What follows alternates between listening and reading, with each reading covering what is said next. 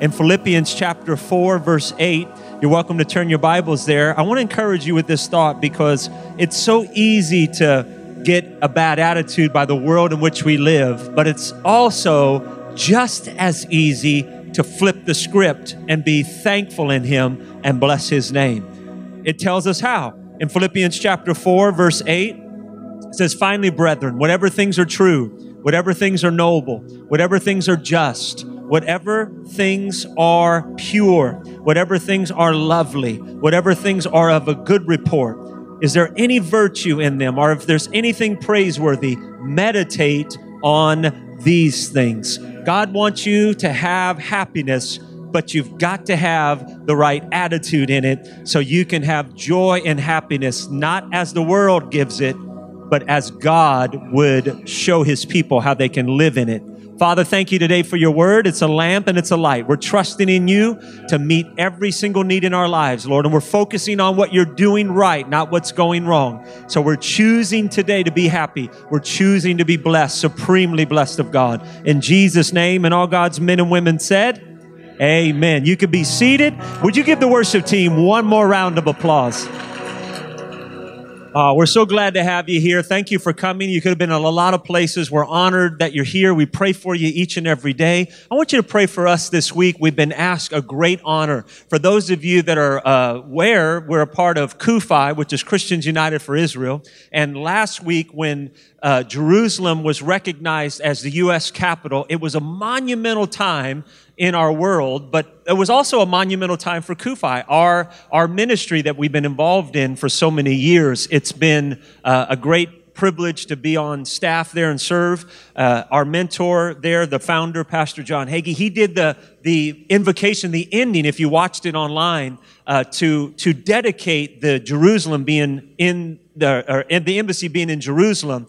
And I turned to Jennifer and I said, man, what a dream come true for Pastor.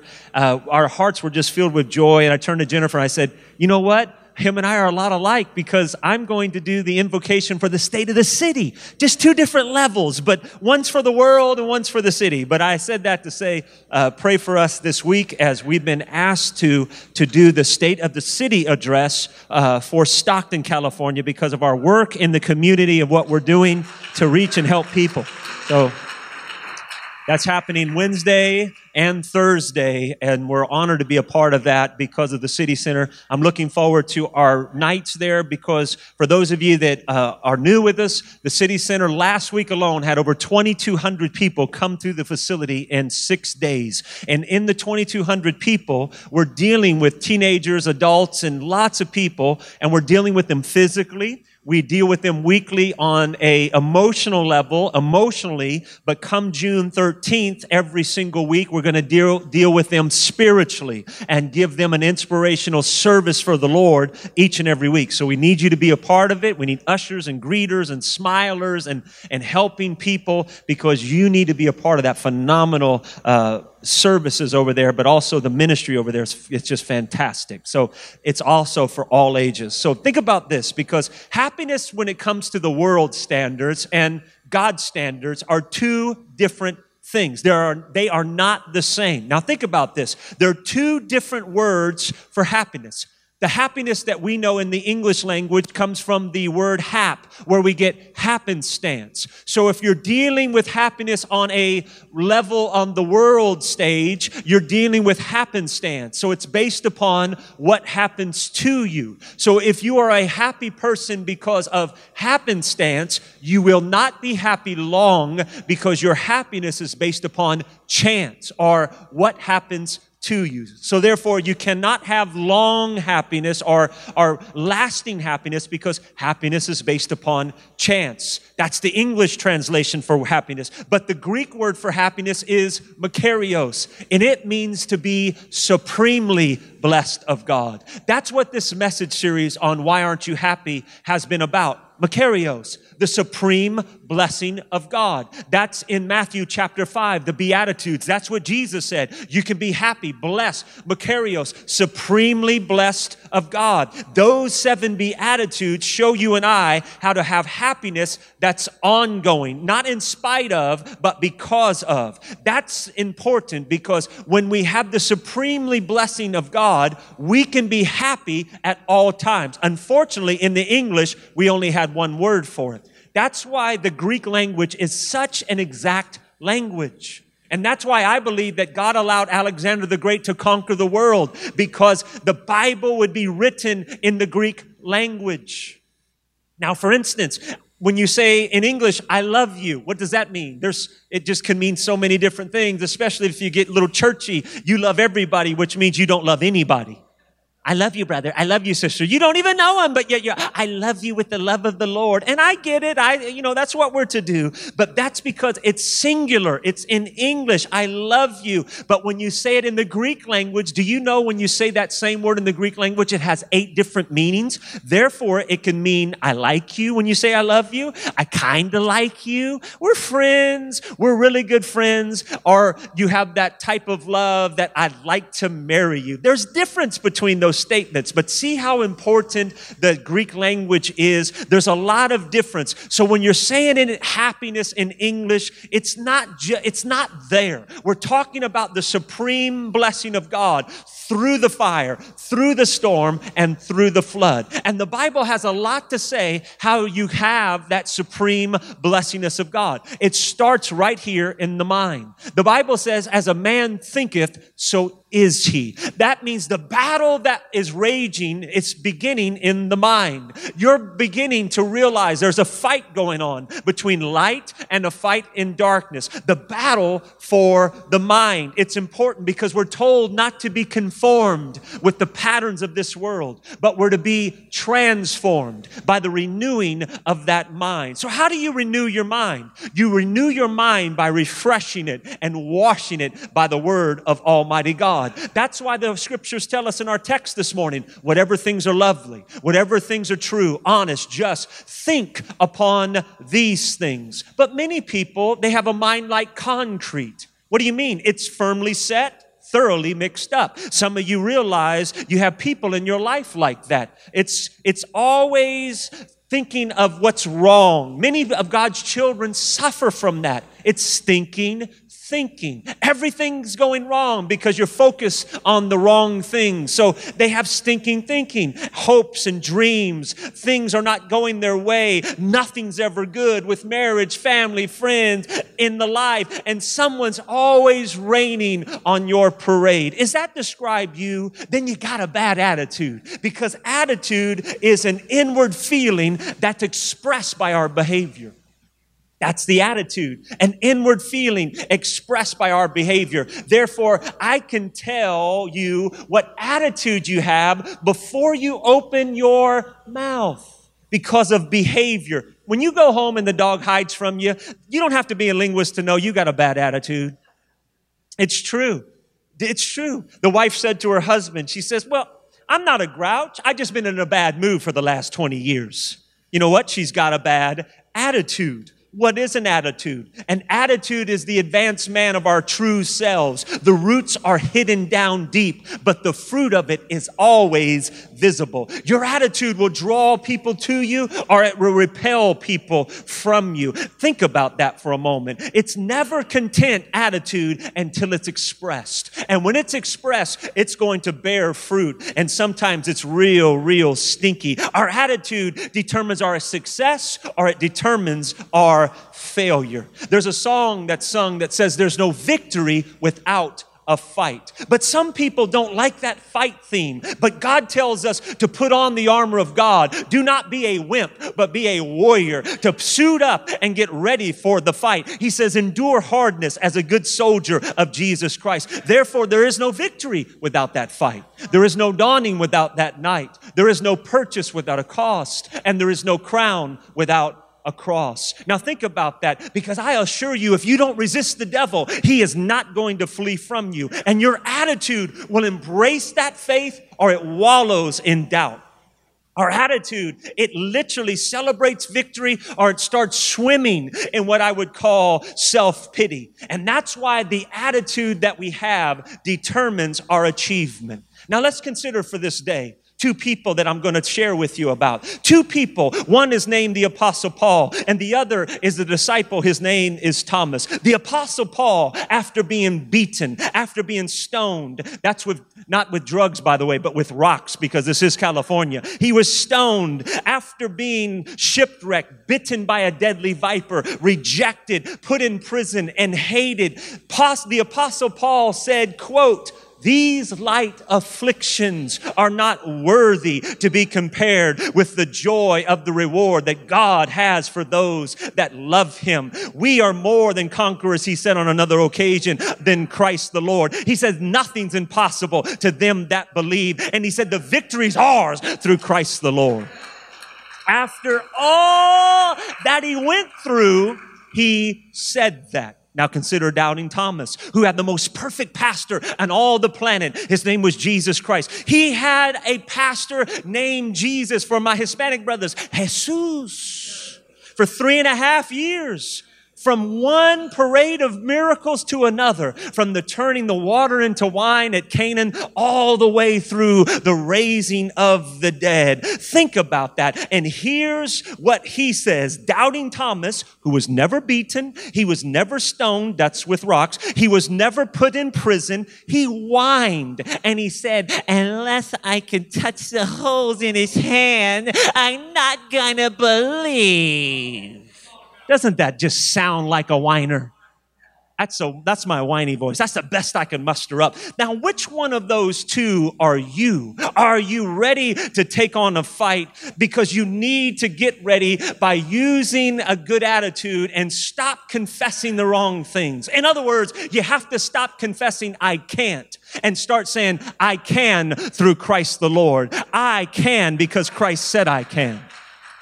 You need to stop saying, if if and start saying, I will through the grace of Almighty God. Because God's will will never take you where His grace will not keep you. God's will will never take you where His grace will not keep you. You need to stop confessing it is impossible. My Bible says nothing's impossible to those who believe and are called to the purposes of God.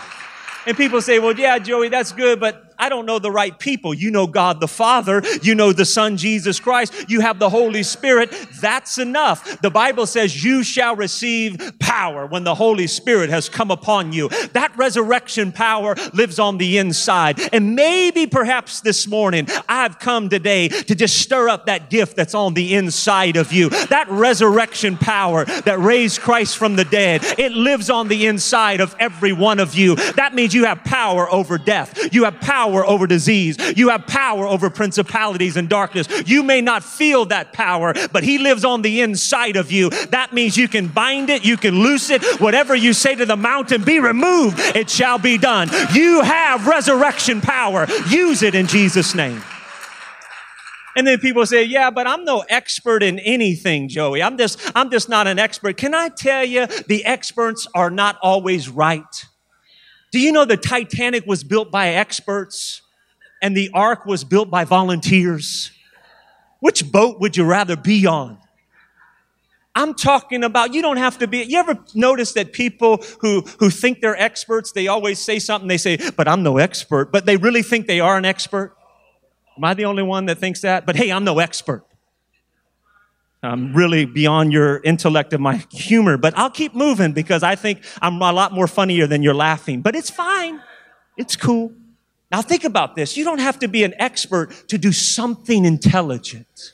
You do not. As a matter of fact, people say, well, yeah, Joey, I think that's good. I think you're funny and I think you're handsome. But you know, I'm just not qualified. I'm just kind of too old and I'm not smart enough or I'm not skilled enough or I've come with too much baggage in my past or, or maybe I'm just not where I need to be. You need to analyze the conversation that you're having with yourself. Analyze the conversation you're having with God. It says nothing's impossible to them that believe. The scriptures say, count it all joy for those who come into trials of life. And people say, well, Joey, you don't know the troubles I'm going through. You're right. But I want you to know that trouble does not mean that God doesn't love you. Trouble just means that you're getting ready for your next breakthrough.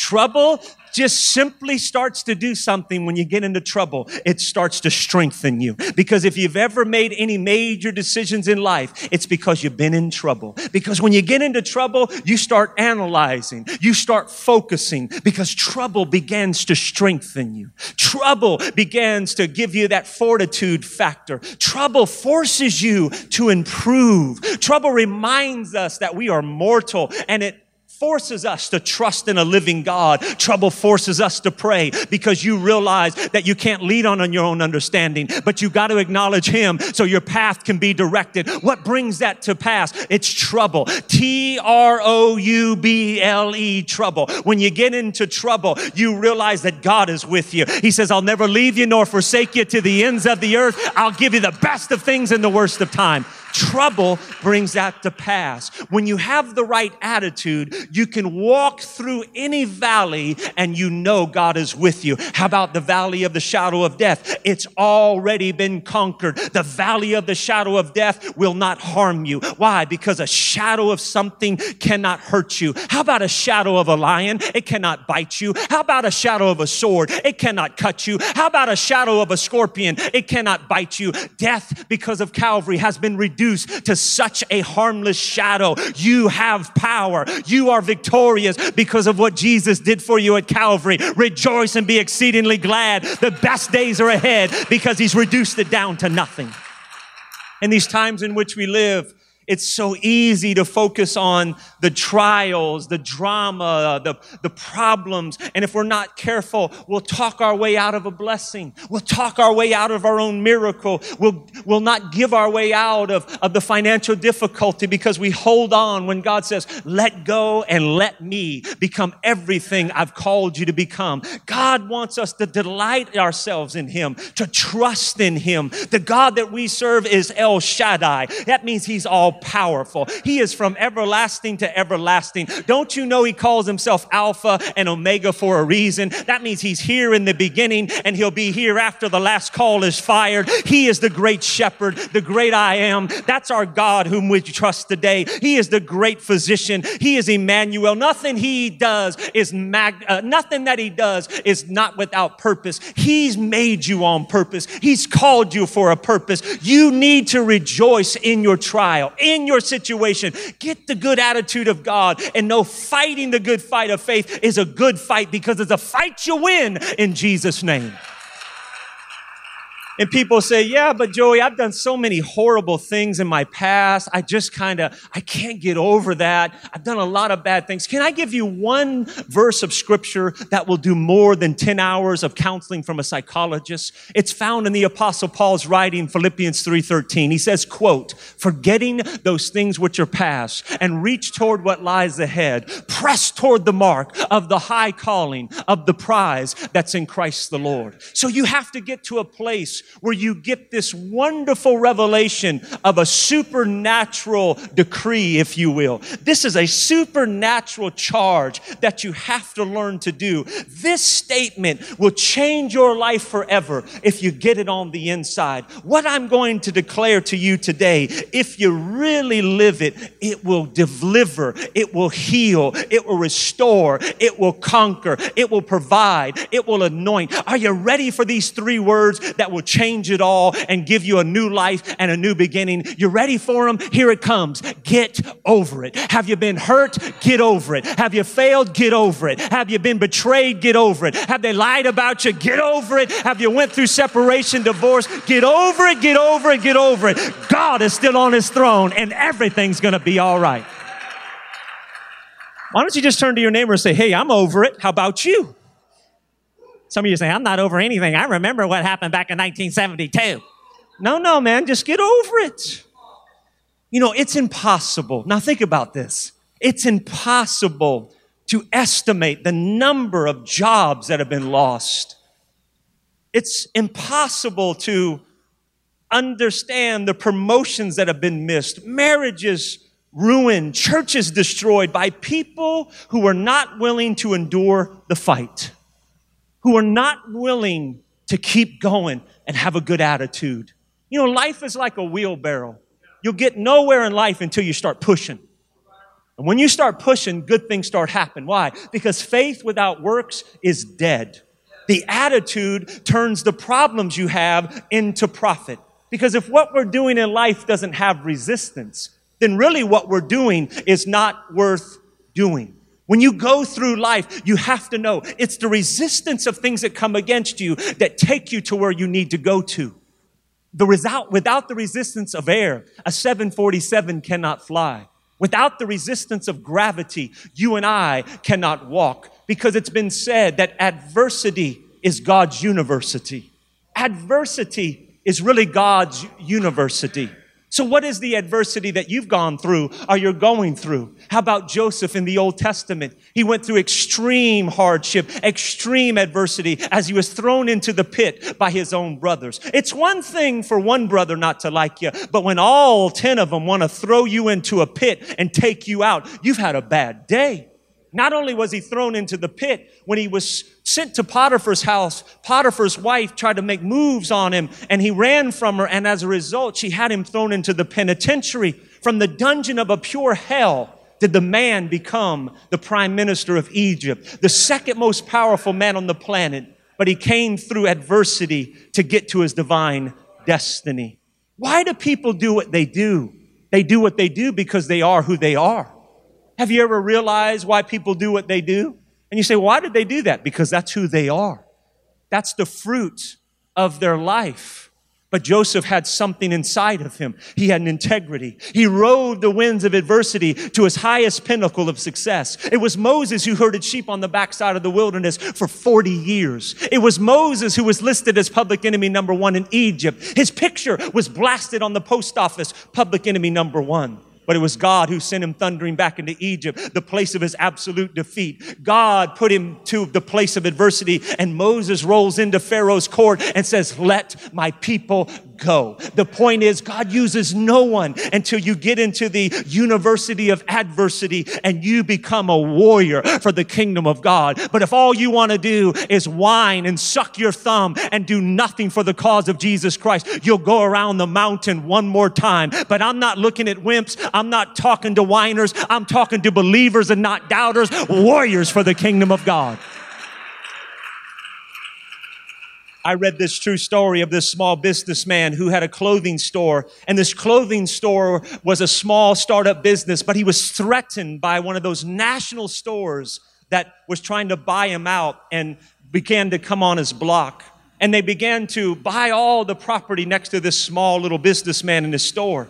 But this big commercial entity wanted to buy him out, but he refused to sell. He refused to be intimidated. He refused to surrender his dream. The mega corporation said, if you don't sell this portion of your property right there in the middle, we're going to build around you and we are going to drive you out of business. He says, I'm not going to sell.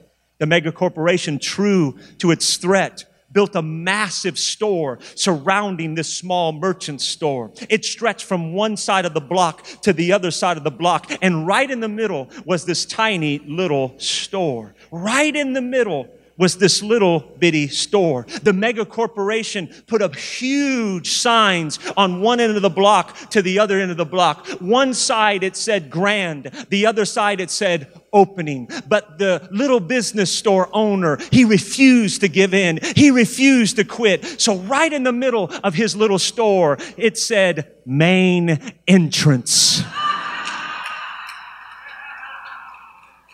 Grand opening main entrance. Some of you get it on the way home, but it's true. Because what happens is when you have a right attitude, it breeds confidence. It breeds confidence in you. When Goliath stepped up to take on Israel, 40,000 Israeli soldiers looked at this massive man and said, He's so big, we can't kill him. David looked at the same massive amount of a man and said, He is so big, I can't miss him. Two different perspectives, but seeing the same thing. It reminds me of the story of the two shoe salesmen who was trying to sell shoes on a, on an island. So the first shoe salesman went to the island and he realized that nobody on the island wore shoes. Nobody wore shoes on the island. So he called back to the home office and said, gonna return tomorrow. Nobody on the island wears shoes. The same salesman went back home, but the new salesman came to the same island. He called back to the corporate office and he said these words, send every shoe we have in the warehouse. I've never seen so much opportunity here. Two different perspectives, but seeing the same thing. What do you see when you see adversity? When you see trouble? The test of fortitude is saying, what does it take to make me stop?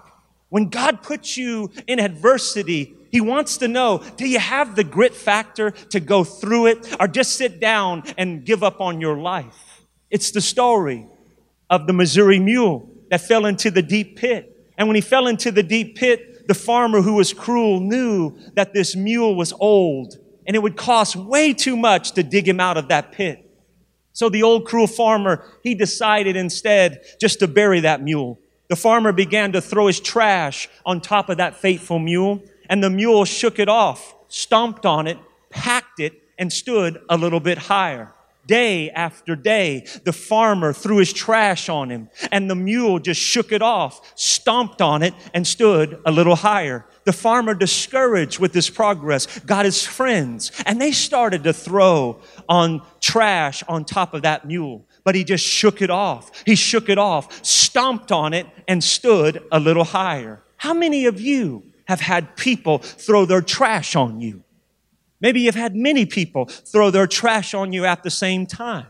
Day after day, the farmer threw that trash on that mule, but he just shook it off, stomped on it, and rose a little higher. Finally, the day came when they threw one load of trash too many, and the mule stomped on it, shook it off, and rose out of that pit to his divine destiny. I'm saying to you today, sooner or later, people are going to throw their trash on you. It may be a lot of trash thrown on you. The answer is you shake it off, you stomp on it, use it as an elevator to get you to your divine destiny. You cannot be defeated. You will not be defeated. Count it all joy for those who come into trial and tribulation. Think about that the next time you think people have come against you. So, what would it take today, friends, to get you to fail? What would it take, I should say, to get you to quit? What would it take because if you're really going to make it, you've got to refuse. Everybody say refuse. You've got to refuse to play the blame game. You have to refuse. How many people do you know? Now, I'm not talking about you. I'm talking about people that you know, which means I'm talking about you. How many of you play the blame game? How many people do you know going through life blaming their life on somebody else?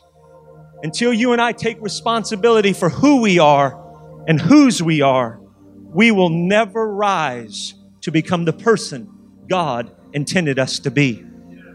It reminds me, this last week was May 18th, where I gave my life to the Lord in 1997. And I've never been to church in my life. I wasn't raised in church. I've never pastored before. I wasn't part of an organized church before. And I gave my life to Christ in 1997. And so I've come out of a lot of hurt, a lot of pain, a lot of rejection, a lot of abuse. I was on my own since I was 11. So I was new in Christ and I, my father was alive back at this time and I just, I started rehashing my upbringing. And you know, I, have you ever, have you ever thought about some negative things and you had a real mad thing going on real quick? Am I the only one? So I was rehashing my upbringing. And at this time, my, my girls were real little, and I was and I was literally saying out loud, "Man, he ain't even a granddad to these kids. He don't even care. He doesn't even care. He doesn't care about this. How? That's why I'm messed up. That's why I have problems, and I'm, I'm, I'm that's why I, I have issues, and I'm going over and over. I had my real mad going on, and you know what I was going to do? I was going to make a meeting with him and tell him how I felt about him. And this time, I'm a Christian. He had given his life to the Lord. And I really felt deep down in my heart, the Lord spoke something to me, just real deep down here. what good would that do? What good would that do? And I started to have that conversation with the Lord. Will it do good for me?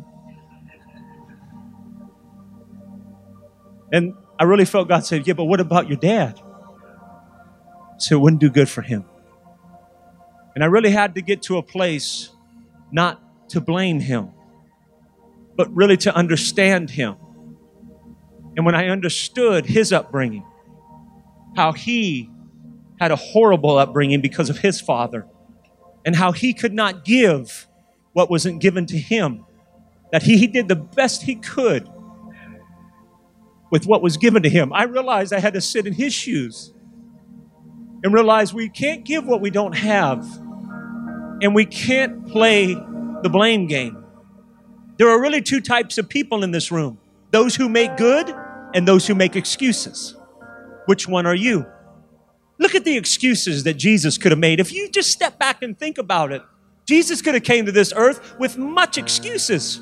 I'm born in a minority of people, the Jewish people. Do you know the Jewish race, even today, does not even rec- represent a single digit on the population on the earth scale? He was in a minority of people, the Jewish people. He had a scandalous birth. There are people that are going to his mama's church counting the months on their hands.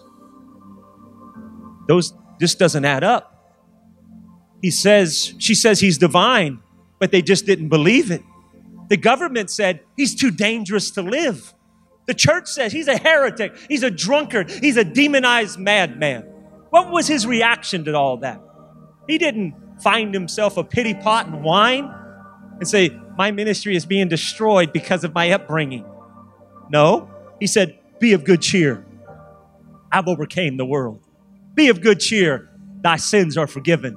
Be of good cheer. It is I.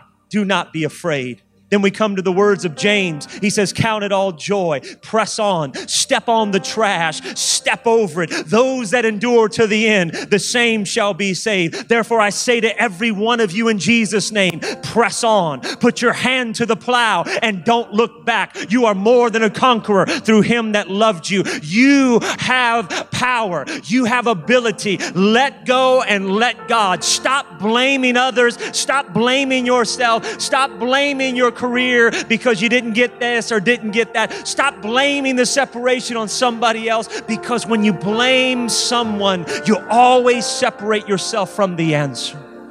Always. When we blame ourselves, I've learned this, we multiply our guilt. Our guilt turns into condemnation. And then when people who are Christians start blaming God, and that happens all the time, when immature believers don't get their way. They blame God.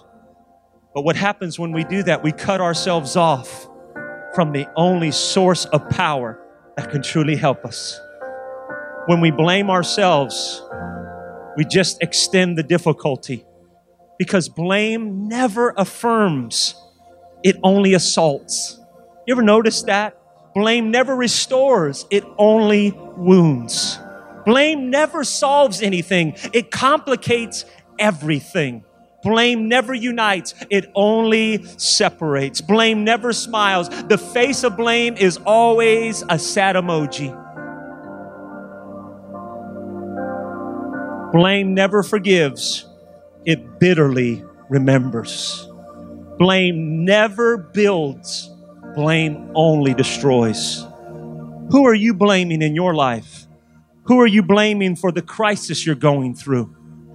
Let's start looking today for the solution. The solution is found in one. His name is Jesus. He is Christ our Lord. He can bring to you supernatural blessings that can give you joy and happiness that this world cannot give, so therefore it cannot take away. No matter what you're going through, when Christ is the center of your life, it will be well with you because His joy is unspeakable and full of glory. He gives to you happiness. The happiness of this world cannot give it and the happiness of the world that cannot take it away.